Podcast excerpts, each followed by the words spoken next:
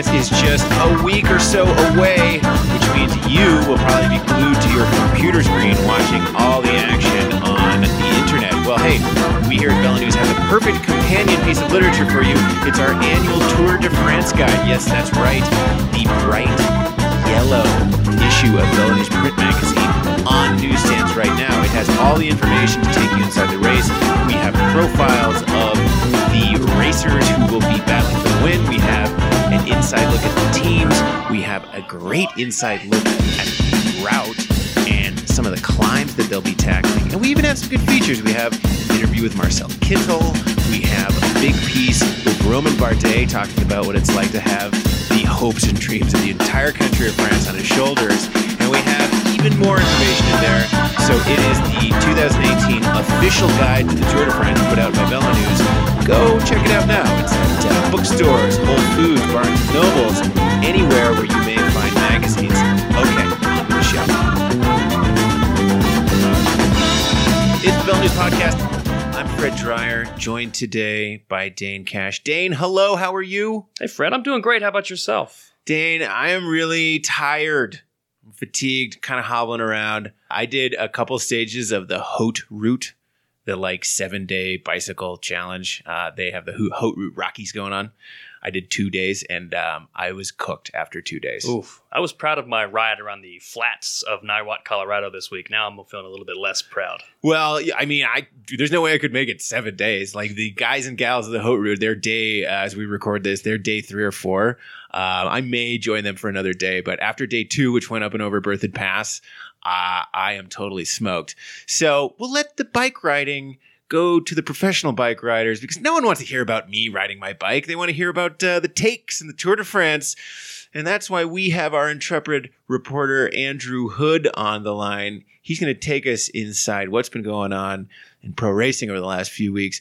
Hoodie, uh, sounds like you yourself have been on vacation preparing for the Tour de France. Uh, what's, what's this been like? Yeah, I did an important pre-tour training camp, fellas. Uh, ate a lot of uh, tuna, uh, had some uh, good jamon serrano, drank a lot of Rioja wine down in the down on the beaches there of uh, southern Spain and the Cadiz area. If you're ever in Spain, that is the place to go to the beach. It's a little windy down there. It's great for kite surfing, but it's it's it's got everything, and it doesn't have a lot of uh, tourists either. So.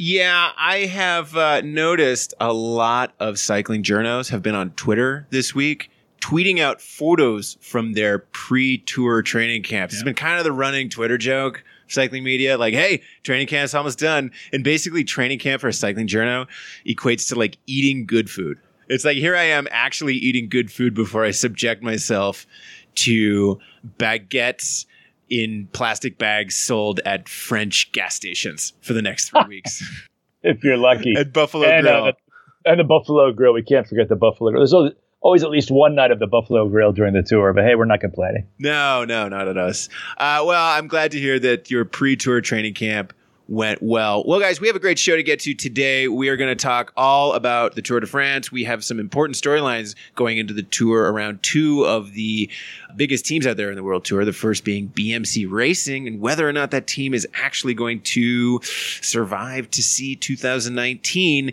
and what this team being in limbo means for the World Tour. We're also going to talk about Team Mitchelton Scott because they made a pretty big announcement this week that they are changing tack with their approach to the Tour de France, throwing all of their weight behind uh, the GC rather than the sprint train. Before we get to all of that fun, we had some racing go on this past week, and we had national championships going on across the globe. Peter Sagan won a national championship.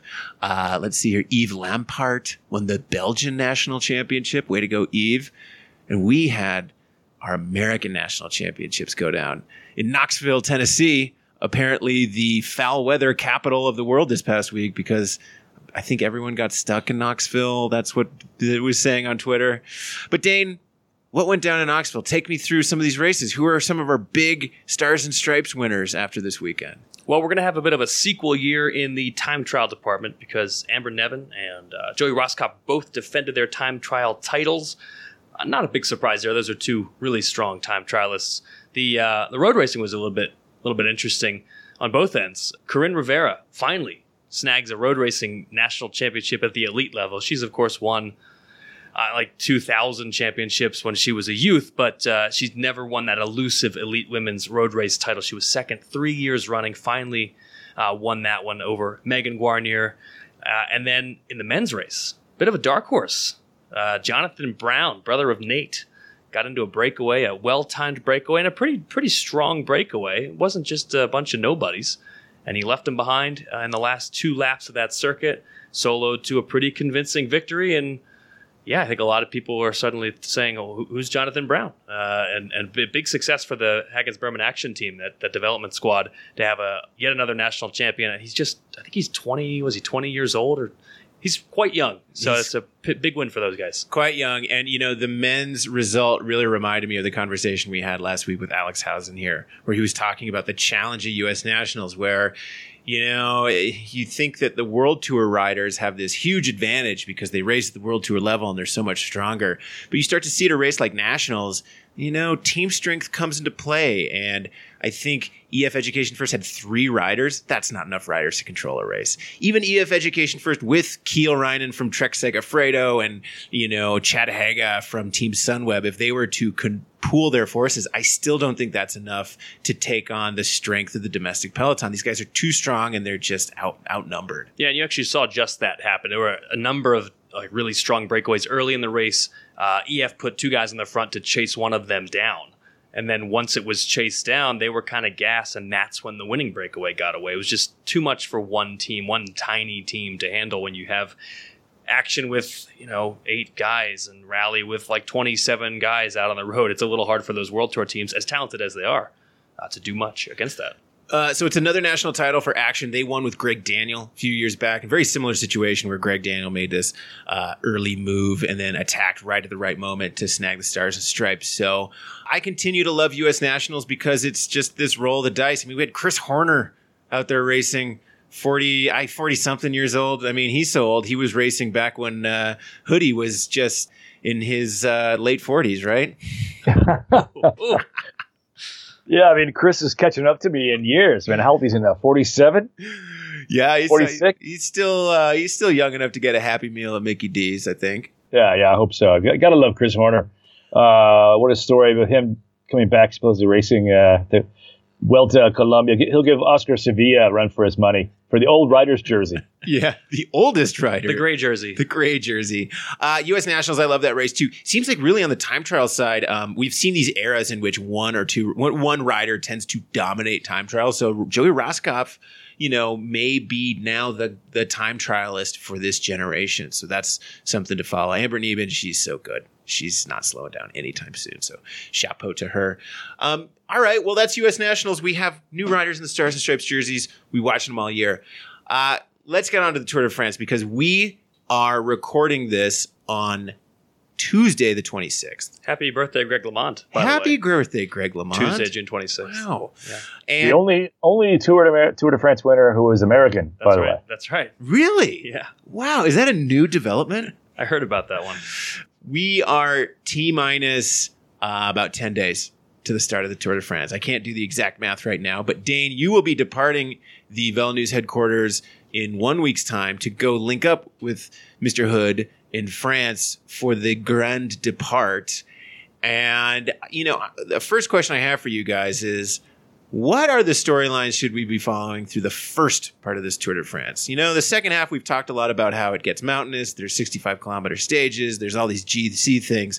But for the viewer, that first, the first collection of stages, what do people need to keep their eyes on? I think it's all, all about the sprints for quite a few of those days. A lot of, lot of sprinter opportunities as the race kind of crosses from northwestern France to northeastern France. It's going to be mostly flattish days. Uh, the, the real storyline for the GC guys, and this is one that uh, Movistar's Eusebio Unzué has been talking about every time we've heard from him for the last three months, is just how big a deal that first week is going to be in terms of crosswinds and that ninth stage with the cobblestones, which, as we've seen before, can just totally throw a Tour de France into disarray. That's where Chris Froome uh, abandoned the 20, what is it, 2014 Tour de France, I think it was, that he pulled out of, was on the cobbled stage. Uh, that, that stage, anything can happen there. Hoodie, what do we got to keep our Yeah. eyes on? Yeah, I think it's the, the three C's. Dane just pegged it. Crashes, cobbles, and crosswinds. Those are the big, the big talking points. I'll be interested to watch to see how the eight man rule affects the crashes in the Tour de France in the first week because that was part of the rationale. Having less warm bodies on the road will mean a little bit safer race. I've, I've kind of gotten some mixed messages from some of the riders in, that I've talked to about this issue. Is, is the race safer because there are a few riders on the road? I really, there's not really a consensus, I don't think, yet uh, among the peloton. But man, at the Giro, we did not really see too many nasty crashes, and we haven't really seen a lot of bad crashes even in other races throughout this spring approach to these Grand Tours. So maybe the first week we'll see fewer crashes. We just don't know. We'll have to wait and see how that unfolds. And the other big talking point is going to be the team time trial, stage three. I think that's going to be a huge marker on the race. I think that's going to just, I think Sky, BMC, uh, a few other teams you're going to see a lot of guys, I think, lose a minute or possibly even more on that on that stage three. Yeah, if you're a Warren Barguil fan, I think you're gonna you're gonna have a happy two days where Warren Barguil is on the same time as every other GC contender, and then you're gonna see he and his Fortuneo Samsic team lose three minutes in that 35k time trial against a team like Sky. Pretty much all those smaller teams up against some of the big World Tour teams are going to lose a lot of time. Yeah, I'm not so uh, worried about Barguil because yeah, that's a foregone conclusion. The guys I'm worried about are like Rigoberto Uran, yeah. Romain Bardet, maybe even Nairo Quintana, although it sounds like Movistar have actually had fairly competent team time trials over the years. Oh, yeah, when um, say what you will, you know, thinking of them as a Spanish team, a bunch of spindly Spanish climbers that can't team time trial. But I'm remembering back to some TTTs uh, back in the day where they've actually done all right. Yeah, they've had quite a few guys in that team that they can bring in to balance out the climbers, and I think they've done that this year. They've done really well at Giro time trials in the past, a couple years ago. So we mentioned them as part of this team time trial discussion. This is the team that I would expect to win or contend for the win. BMC.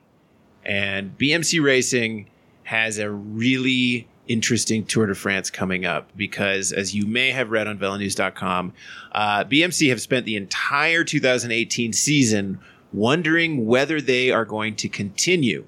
Um, the team's owner, Andy Rihs, passed away earlier this year. Even before that, there was uh, rumbling that Rihs may be pulling back from the team, or at the very least, searching for a new sponsor to come in and take over. Um, Rihs, he uh, was a Swiss multi multi millionaire, if not billionaire, created his fortune through making um, hearing aids and hearing systems, and then also had this BMC bike brand. He was just a real patron of the sport. And BMC's BMC Racing's model was very much built off of this patronage. Basically, the team was funded by, in a large part, by Rihs making the contributions to keep the team going. The hard part with that model is though, is once the sugar daddy goes away, you're left with a big old uh, you know, bunch, big old expenses, large overhead costs, and you have to go to a brand or multiple multiple brands and try to get them to uh, to punch out those overhead costs.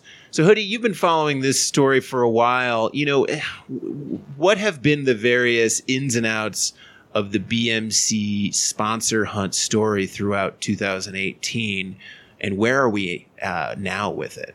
Yeah, a pro cycling team is a great tax write-off if you're a wealthy patron of the sport. You know, it has some perhaps uh, some publicity benefits, but really, I mean, it, it, underscores really just how unstable the model is. You know, it's a long conversation that that it's been under underwriting the sport for uh, for decades, really. Um, the BMC really is no surprise. I mean, they knew this coming in through at the end of last season, coming into 2018, that the, the sponsor search was on the menu. Jim Ochowicz, who as the longtime manager, you know, has been down this road before, you know, with Motorola, Motorola closing down in the uh, 1990s, so he knows what it's like to be out there. He's been banging on doors. Um, there were that report that came out during the Giro. There was doing some sponsor swapping with another team that supposedly the team's future was safe. That seems to have stalled out. And as of right now, I mean, you're going into the Tour de France. If you don't have a sponsor lined up, um, riders are going to stop, start bailing. You know, the top riders are not going to wait.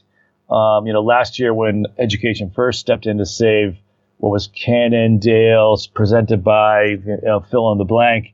Um, that happened much later in the season. That was at the end of the season. So a lot of riders um, could perhaps wait or didn't have much of a choice to wait because that happened in September. Whereas, you know, it happens now in the middle of the season. The top riders, the guys like Van Avermaets and the Portes, are not going to be wait waiting uh, by going into the tour without a contract.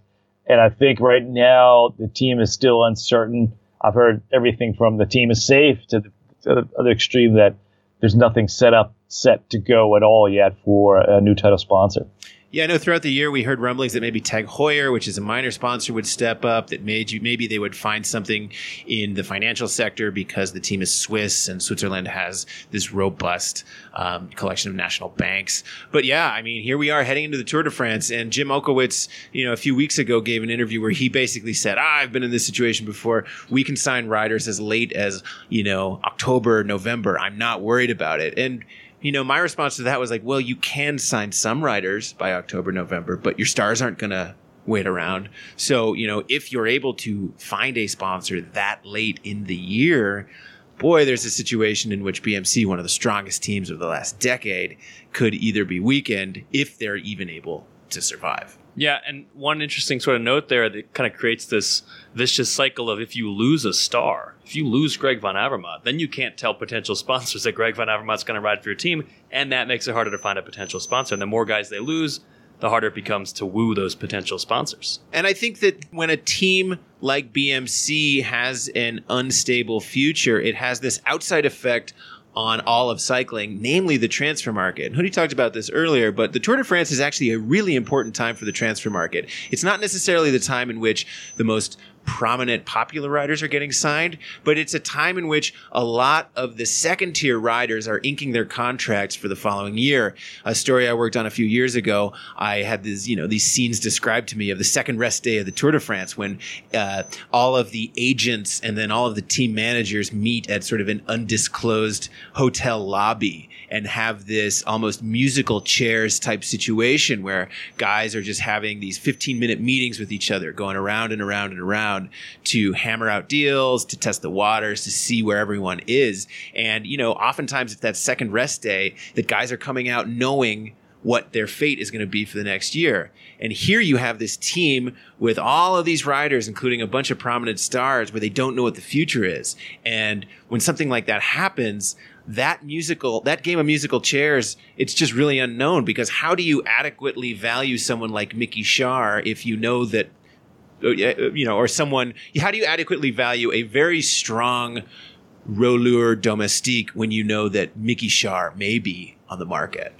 Yeah, we saw last year the question mark about Quick Step really kind of set up what was really a very active rider uh, market last last season going into the second half of 2017. Uh, with BMC, a big question mark. It's going to have the same effect to be kind of everyone be waiting to see what happens once that floodgate. Where the fact last year with Quick Step, everyone was waiting for Quick Step. Lefevere pulled it all back together, but it still kind of had the ricochet effect all throughout the entire peloton. And another big another big story this year is uh, a UAE. They again have a lot of money to spend, and they're they're looking to buy some big riders um, there's even rumors of Van Avermaet going to that team. They're going to be a major player because they want to just bolster, get a GC rider on that team to help Dan Martin, as well as get a top quality classics rider. Um, no, no offense to who's already there, um, but that's a team that wants to just, you know, really step up to even a higher level again. This, this coming into uh, 2019, so it, that's just the nature of this business, though. It's it's it's an unpredictable everyone and everyone's be writing for themselves. That's what might actually happen with BMC is that when uh, the, the the word goes out that the sponsorship is dead, riders will just be trying to get some result, trying to get something out of out of it for themselves, and that oftentimes can just kind of collapse uh, into uh, what's quite fun to watch, but uh, quite a stressful situation for all the riders on that team. I will say, if we look back to when IAM Cycling, uh, once we knew that they were going down, uh, there was a two or three month period where all those riders just started winning after it was known that they weren't going to exist anymore. And a bunch of those guys got nice contracts elsewhere. I mean, you saw uh, Jarlinson Pantano went on to become uh, one of the big guys over at Trek, and uh, Larry Warbasse got a job. A couple of guys who, yeah, it seemed like the pressure cooker maybe had an effect. I don't know. So that could ha- possibly happen there for BMC. So we've seen this happen a number of times uh, before with high-profile teams knowing that their future is uncertain. I mean, we saw this with uh, Tinkoff, we saw this with IAM. But here's the thing that we haven't really seen before, at least not in in, in memory that's coming to my mind, is a team with a bona fide Tour de France contender having that happen. So we saw a report today in Cycling News linking Richie Porte to Trek Segafredo. That makes sense. Trek Segafredo, one of the biggest uh, teams in the World Tour. They haven't had a real bona fide GC star in a year since Contador went away. So it makes perfect sense to have a guy like Richie Porte on the team.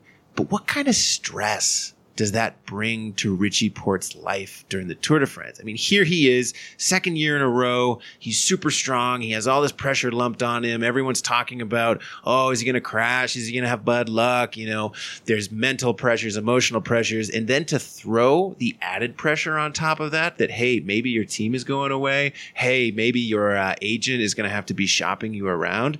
I mean, I know that these agents are professional and are good at trying to shield their clients from pressure part of me wonders, oh, what does that mean for uh, a writer? Richie Porte, if you're listening right now, please call into the show. We'd love to have you on. Hear what's going on in your head right now about about the pressure. I don't know, Hoodie. Have you uh, heard anything like that from riders about the uh, the the pressure of that that uncertainty like this can bring heading into a race like the Tour? I think it could add some pressure, obviously, but it's the right kind of pressure. I think uh, you know, all these guys that are at this level, they want to stay in the game. And that kind of pressure is usually just, as Dave pointed out with IAM, those guys have start, started all winning races. And that's usually what happens because they want, you know, if you want that $2 million contract, you just have that much added pressure to go out and prove that you're worth it to someone else on the market. You know, what also happens though, too, is if you have another team closing, like right now, if it maybe, maybe BMC is the only one, but we've also had situations where almost two or even three teams have kind of collapsed all suddenly at the same time, and you have a glut on the marketplace, and you have a lot of uh, that drives the prices down, and it makes it harder for riders to find places on teams. But right now, I think most of those guys at BMC, they'd already scaled back a lot from last year already. I think BMC has one of the smallest Pro Tour rosters this year at 22 or 23 riders. So I think most of those guys would be able to find a spot at the World Tour, you know, especially some, you know, like, like you said, for there's such a deep quality on, on that team. Yeah, I'm not so afraid about someone like Richie Porte What about like a Brent Bookwalter or Joey Rosskopf? You know, these guys, you know, Brent's been in the game a long time. He's a veteran. He is probably closer to the end of his career than he is to the start of it. You know, is this the catalyst for I don't know him racing in domestically or him having to retire. You know, we saw a report linking TJ Van Garderen into Team EF Education First, presented by you know EF which makes sense. American rider, American team. But like, what does that mean for him? You know, he's in a domestique role. He doesn't actually have a chance to really prove himself at a, a race like the Tour de France. Right. And if you're Porte, you're starting to look around to say, hey, are these guys that I'm trusting to be my domestiques actually going to be domestiquing for me? Or are they going to be trying to get some results so they can get a job next year? Which who could blame them if they did? But his support is going to rely on them not doing that. Yeah, a lot of questions heading to the Tour de France around BMC. Um, I have to say, as a fan of the sport, I would love it if the team kept going. I remember when Team BMC started as a continental, maybe it was a pro continental team here in the domestic ranks with guys like Brent Bookwalter and Scott Moninger and some of these, um, you know, veteran American racers. And to see that team – progress and grow to the world tour level and have a lot of success and then become one of the richest teams. I remember they went on that spending spree. Philippe Gilbert, Cadel Evans, like uh, had Thor Hushovd, Thor Hushovd. You know they they were the they were the big hitters. Vinny, TJ, yeah, yeah. Samu Sanchez were, too. Yeah. Sammy Sanchez. Oh yeah, what about him? So we'll cross our uh, fingers for BMC. Yeah, hoodie. It, it, it would be it would be sad to see that team fall because it would kind of be one less team with uh, you know, an American link in, in the world tour. I mean, it's it's an international team with Swiss roots, obviously, but it still was a U.S. registered team. It came out of that uh, the history that Fred just mentioned. Um, but just kind of make it that much a little bit harder for these guys, like yeah, like a Joey Rosskopf or, or uh, you know Brent Bookwalter to find that spot on the world tour because you know even uh, you know, education first, Trekker's always one or two, three spots for Americans, and if that team folds, that's three spots less cross our fingers for yep. BMC Racing. Uh, on to the next team we want to talk about because they have a lot going on at the Tour de France, and that is Team Mitchelton Scott, the Australian team, better known as Orica, or as Hoodie pronounces them, Orica. I love the Orica. Um, Mitchelton Scott had some news come out this past week that they were changing tack for their Tour de France goals and they were going to leave their sprinter Caleb Ewan at home in favor of another domestique to help Adam Yates contend for GC. Now this was a big story because throughout 2018 the messaging coming out of Team Mitchelton Scott was that this is the year that they're taking Caleb Ewan to the Tour de France to see if he could contend for the green jersey, see if he could win some stages. He is a very, very, very fast sprinter very small, has that aerodynamic low to the bike sprinting technique that he has unleashed at the Giro d'Italia and won all those stages the Tour Down Under. But he's not going to be there. And I, I, think it caught some of us by surprise. And Hoodie, what what are the reasons behind a team like Orica Scott not wanting to go with you? And I know that there are obviously performance reasons, but then it sounds like there may be some contract reasons as well. Yeah, I think it, there's several reasons why. You're looking at Caleb Ewan, his sprinting ability. He's obviously a world class sprinter. I think he has almost 30 wins already. He's only 23 ish. Uh, he was second in San Remo this year, but he's never really consistently won at the World Tour level in Europe. I mean, I know he has one Giro stage win, one Vuelta stage win. Uh, he's won a handful of other European races, but most of his wins have come Tour Down Under, have kind of come at the European Continental level racing.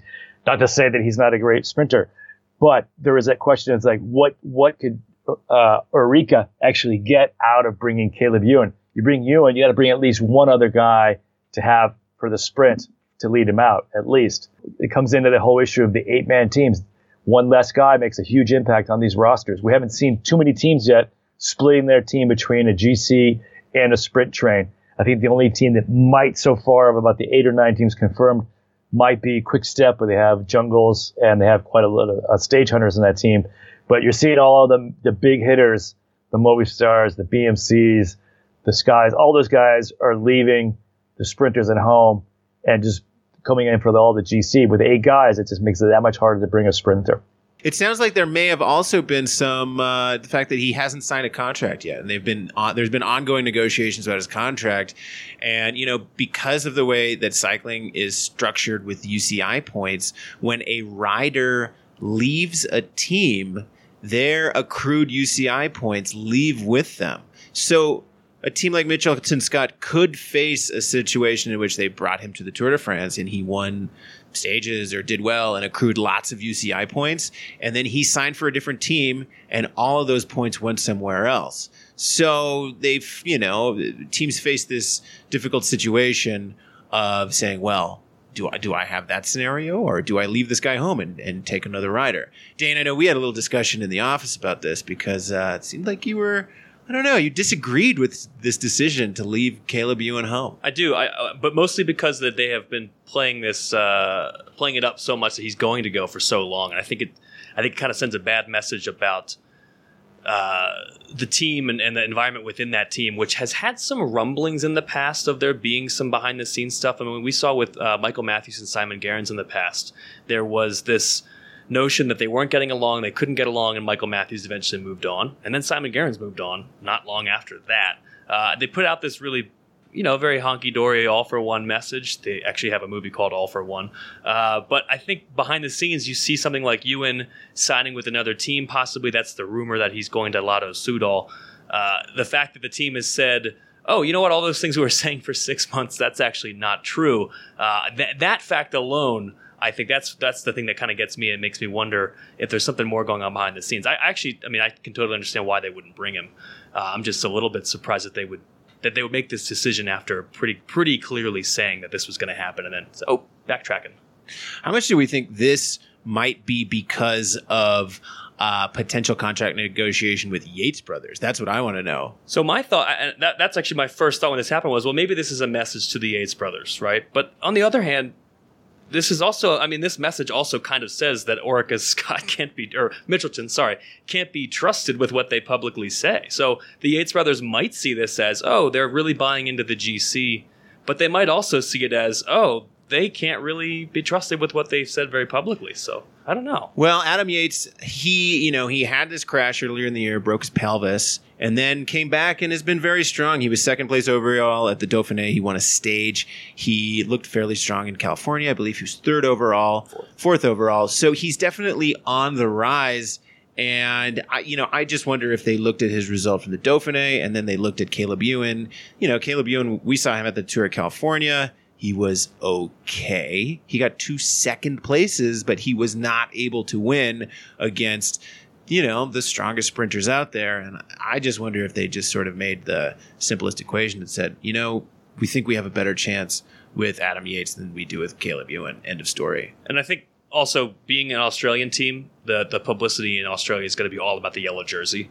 I think the sprints are, you know, they're a big deal, but it's all about the overall. Very much similar to I think racing in the U.S. or, or in the UK. There is, a, I think, a bit of an outsized focus on, on in the Anglosphere on the yellow jersey compared to sprint stages or green jersey, that kind of thing. Hoodie, we're gonna we're gonna rely on you to yeah to settle the score. You're gonna have to get link up with Whitey, get the inside story. Yeah, it really just underscores that this team is completely swapped, switched over to a GC uh, oriented team. Uh, you know, before they were the team started as a sprint team when it came uh, out, you know, five six years ago. It had stage hunters, it had sprinters, it had no one for GC. But when they signed Chaves and the Yates brothers uh, three, four, five years ago, that was their kind of long term plan to get to where they are right now. And I think that performance by his brother Simon at the Giro and hoping to have the same expectations with Yates. I think he was uh, fourth two years ago, won the white jersey. So they have a lot of confidence in these Yates brothers, and both of those Yates brothers are on off contract after this season. So that's probably right what Dane said is, you know, how much money they're going to have. They're probably going to want to invest to keep both of those brothers. Might not have the ching to, to lay down for Caleb to keep him around as well, because he'll also want some big money going into next season. How weird must it be for Adam Yates to have the hype around him basically go way up because of what his brother did? Like, it's nothing. I mean, he's had a nice year. But I think because Simon did well at the Giro, people think, oh, Adam Yates, basically the same guy, must be ready to go win the Tour de France. And he didn't ask for that. He didn't do anything to, to make that happen necessarily. That's probably kind of weird. These cycling fans should not be buying stocks if that's the way they think. Maybe not. Maybe not. oh, uh, hoodie. So, I mean, with Yates, both Yates brothers, and I believe Chaves may be up to or up soon for contract that that's an interesting decision that Mitchelton Scott is going to have to make in itself. How do you see something like that playing out? Yeah, I think that a lot of this also will come into play in terms of just your latest results, right? I mean, it doesn't matter that Chaves was second and third at the Vuelta two years ago. You know, he did not have a great, uh, really season this year at the Giro. He had that, you know, won that stage and then got sick and just didn't have the form for the rest of that Giro. So, yeah, I mean, will they have enough money? I know the team's looking for uh, another co-sponsor as well to kind of have a deeper pocketbook to, be able to keep all of these guys. But I think we'll we'll get that answer pretty quick if we start hearing rumors about uh, Chaves perhaps heading to uh, some different uh, different different pastures. Well, lots of storylines to take us into the Tour de France, and BMC and Mitchelton Scott are just two of them. So, Hoodie, before we bid you adieu, let's talk green jersey. Who's going to win the green jersey this year? What do you What do you think in green jersey? Yeah, I mean, if Sagan doesn't elbow somebody and kicked out of the race, uh, you know he'll he'll win it again. I mean, come on, it's it's it's it's his jersey. He owns it. Um, you know, we have the instant replay now in cycling, so so maybe because even last year, of course, the Sagan controversy, he actually didn't elbow anybody. I should qualify that that that comment. Um, you know, his elbow never actually touched Cavendish. So, so that that is that is uh, that's Sagan's jersey. He'll want to win that, you know, get that back, and and uh, he'll be he's Mr. Consistency. If he doesn't win, he's second. He's third. He, he's always right there in the points, even in those transition stages and the uphill finales that sprinters might get dropped. Sagan's always uh, knocking on the door. So yeah, I, I, don't see anybody. Maybe you know, I don't see really anybody giving uh, Sagan a run for his money for the green jersey. Dane? Bling yeah. Ma- Bling Matthews? I'm in, I'm in the same boat as Hoodie. I, th- I mean, uh, apologies to Bling, but I think he's just keeping that jersey warm for Peter Sagan for, for this year. He had a nice year last year. But uh, Bling's never really had the ability to actually pull off those big, big wins consistently, like Sagan has shown in the last three or four years. And uh, I think now that he's back and healthy, again, as long as he doesn't elbow or is seen to have elbowed somebody I think he's uh, he's going to win that green jersey. Yeah, consensus. Peter Sagan's going to win this thing. Uh, how about on to Polka Dot? Anybody want to take a stab at who's going to win Best Climber?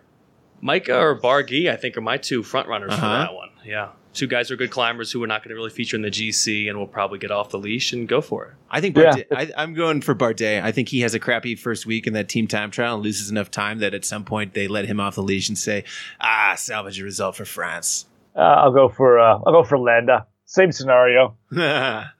He'll probably get dropped, and then he'll go on some ten minute escape escape and uh, and put make Nye a little nervous and spice up the race a little bit. Hope so. Can't wait to see that. Yeah. All right, Hoodie, go get your siesta and finish your training for the Tour de France because the next time we hear from you two, you guys will be in France.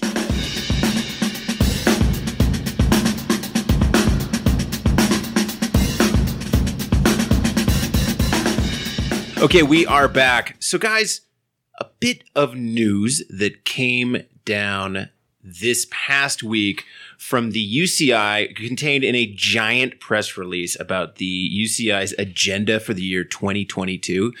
Uh, encompassed lots of different topics like trying to ban tramadol, um, trying to boost gender equality, and hidden in this document, well, I would say hidden, hidden in plain sight, was the news that the UCI is hitting the green light on disc brake usage in World Tour road races, basically immediately starting July 1st. So, to take us through the ramifications of this news is Dan Cavallari, tech editor. Dan is here with us in studio. Let's welcome Dan. Yay! Yay! Welcome, Yay, Dan. Dan. Yay. So, Dan, we have been talking about disc brakes and pro road racing for a really long time. We have used disc brakes to slice things open here at the VeloNews offices and put the results on the internet. Um, we've been following this for a long time. What does this mean to you? What does this signal to you? To me personally, it's it's just I mean this news is so old at this point, but it's so new. Uh, I mean we've been talking about disc brakes forever at this point, like you said. But the good thing is now it is official, and there's no question disc brakes are here.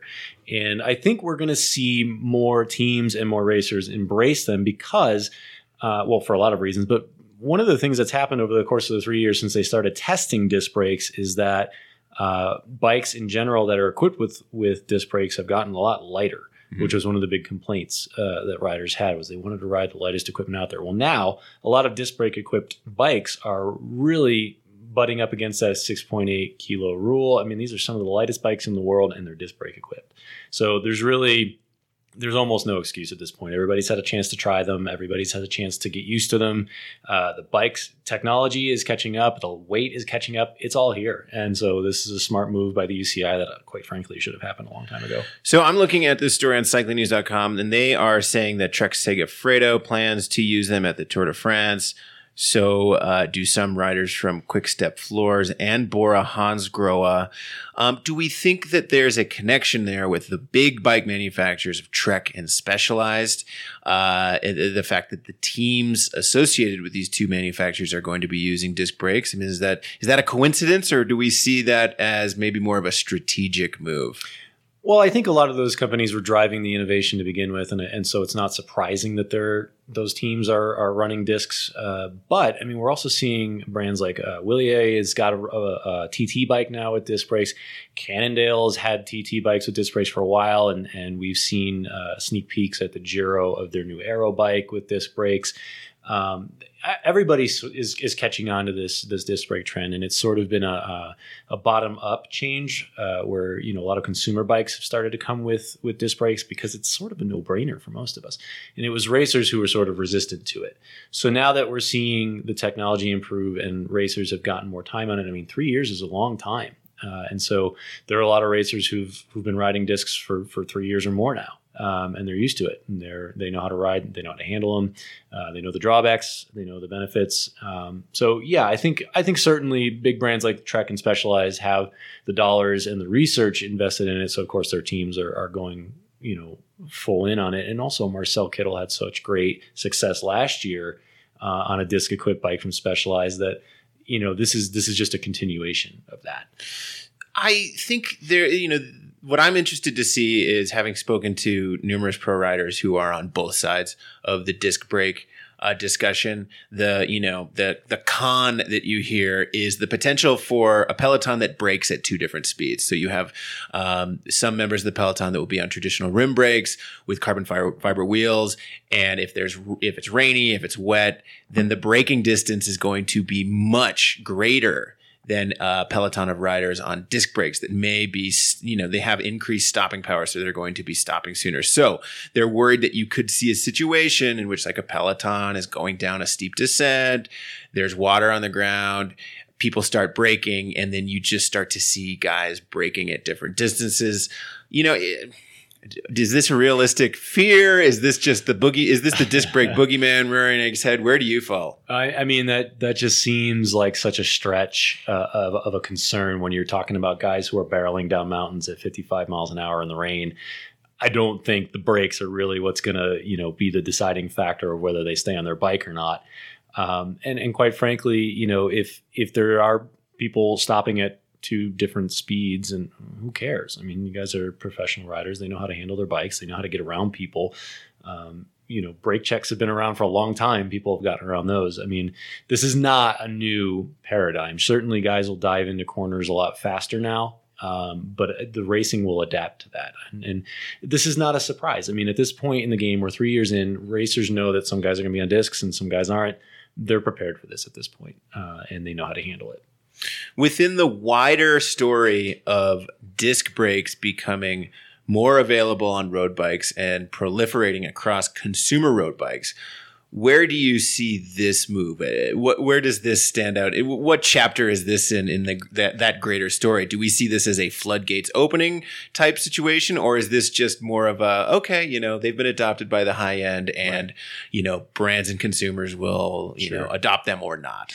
Yeah, I mean, I think there's always sort of a public opinion shift when the guys at the top of the, of the sport are riding certain technology, and there's certain uh, consumers who will say, okay, well, if the pros are riding them, then maybe I need them. The rest of us who've had time on disc brakes already know the advantages, and uh, it's been around a lot longer than three years uh, for the consumers. So I think a lot of consumers have already sort of figured it out that disc brakes are, are the way to go. Um, so I don't I don't necessarily think this is a sea change. I think the sea change already happened, and now this is just sort of a, the logical conclusion of it. Okay, Dan, and then just spell out for us, in your opinion, why are disc brakes so much more, advantageous than brakes? Well, they're they're reliable. They're uh, better modulation, better strength. They are consistent in all conditions. Uh, it, it, there's really few reasons uh, not to run them, and, and I think primary among them is weight. But at this point, bikes have gotten so light that that's almost not a non-issue. Uh, and you know, there's been the argument that they're less aerodynamic, but again, engineers have caught up. They've said, okay, well, we'll make it more aerodynamic. And so now you're seeing bikes that are developed where the disc brake bike is actually faster than the rim brake version. Uh, and so this is where the technology is going, and and I think um, at, there's just the benefits just outweigh any detractions, especially when you consider uh, people who ride in all conditions on rim brakes. I mean, it's been the story forever with carbon brakes is that as soon as it starts raining, you know, you grab the brake and you hope for the best. Uh, that's not an issue with disc brakes at all. So I, I, really think, you know, there's certainly issues, you know, you have to bleed brakes. It's a little bit harder to route those cables internally. There's definitely drawbacks, but I think at this point in the game, the, the benefits are just so vast. Yeah, to me, it's the modulation thing. This, uh, as I mentioned before, I did the Haute Route or a couple stages of the Haute Route earlier this week and descended down Berthoud Pass in a freezing rainstorm and was on traditional rim brakes because I am still one of those dinosaurs, one of those Luddites still mm-hmm. using traditional rim brakes. And, but, but I've been on disc brakes before and it was, mm-hmm. yeah, it was kind of coming in and out of the turns where it just felt so much more grabby mm-hmm. than when you're with the disc brake and can kind of right. just lightly just scrub that mm-hmm, speed off. Mm-hmm. Zing, zing, zing, zing, zing, yeah. zing, zing. But I also understand, you know, I, I barely know how to change a flat tire. And like the thought of bleeding a disc brake system for me just makes my brain explode. Sure. But I mean, you know, you could say the same thing about, uh, you know, when tubeless came out, everybody was really intimidated by tubeless, and oh my god, I got to put sealant in. How do I do that? Once you know the process, it's really easy. Uh, it, it's it's a new thing, so everybody freaks out about new things. Uh, bleeding a disc brake is not difficult, and uh, it's been around on the mountain bike side forever. The systems are pretty refined at this point, and uh, you know companies have made an effort to make the bleeding process simple. Is there concern among uh, like world tour type mechanics for the maintenance required to you know maintain disc brakes through a long stage race and do the kinds of maintenance support things that are necessary? I think there was certainly a learning curve for them too. I mean, you know, bleeding a disc brake and, and adjusting a rim brake, certainly the disc brake bleed takes longer, but you don't need to do it very often unless there was some sort of catastrophic event. I mean, that's the great thing about disc brakes. It's sort of a set it and forget it thing. The pads last plenty long and uh, you know, a bleed should last you many, many rides. I mean, it should last you a whole season, quite frankly. Um, and you know, there there was some lever adjustability issues early on that have now been sort of uh, refined for most companies. And I mean, all of the things that that would make it difficult for a world tour mechanic to to maintain disc brakes have sort of been addressed. Right. It's, it's never a perfect system. I mean, and that's why you have mechanics, right? Um, but you know, it, the, the adjustment's been made. Three years is a long time to figure it all out. What I want to know, Dan, is do we think we'll see teams in which um, single riders choose to either have disc brakes or not have them, or do we think the mandate will go out team wide that yes, everyone is riding on disc brakes now, or no, we are going to be a team that doesn't have disc brakes? Basically, right. will riders be given a choice? I think so. Uh, right now, we've only seen one team come out and say we are absolutely unequivocally riding disc brakes across the team, and that's Trek Segafredo. Um, and I think that's logistically smart uh, because now they only have to deal with disc brake wheels on you know on the neutral uh, excuse me on the uh, support cars. Um, they're they're making a choice logistically here, I think.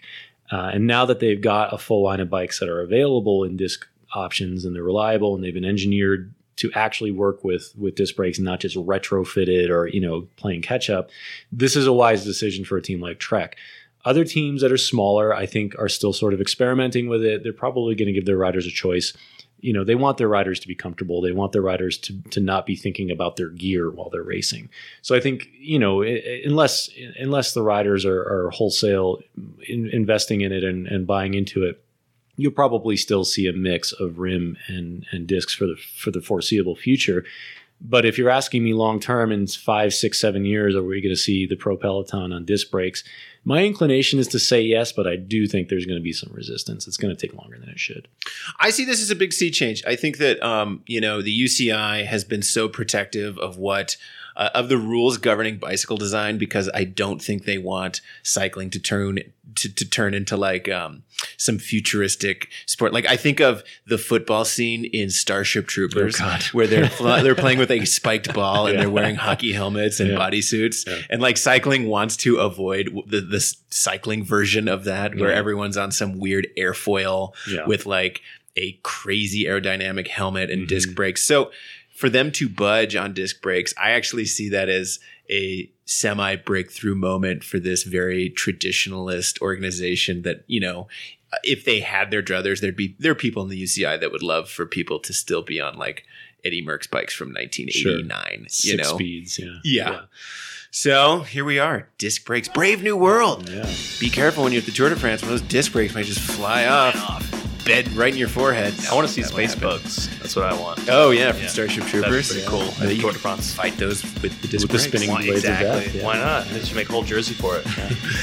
well, thank you, Dan Cavallari, for stopping by, and keep your eyes open for those disc brakes at the Tour de France. We would love your feedback on what we talked about today. You can email us at webletters at competitorgroup.com. We'll also post links to the stories we talked about today on VeloNews.com. Subscribe to the VeloNews podcast on iTunes, Stitcher, or Google Play. And while you're there, please leave us a comment and a rating. Become a fan of VeloNews on Facebook at facebook.com slash VeloNews Magazine and follow us on Twitter at twitter.com slash VeloNews. VeloNews podcast is produced by VeloNews, which is owned by Pocket Outdoor Media. The thoughts and opinions expressed on the VeloNews podcast are those of the individual. And as always, we leave you with the Brooklyn Boogaloo Blowout playing the Bernard Purdie classic, Soul Drum. Films.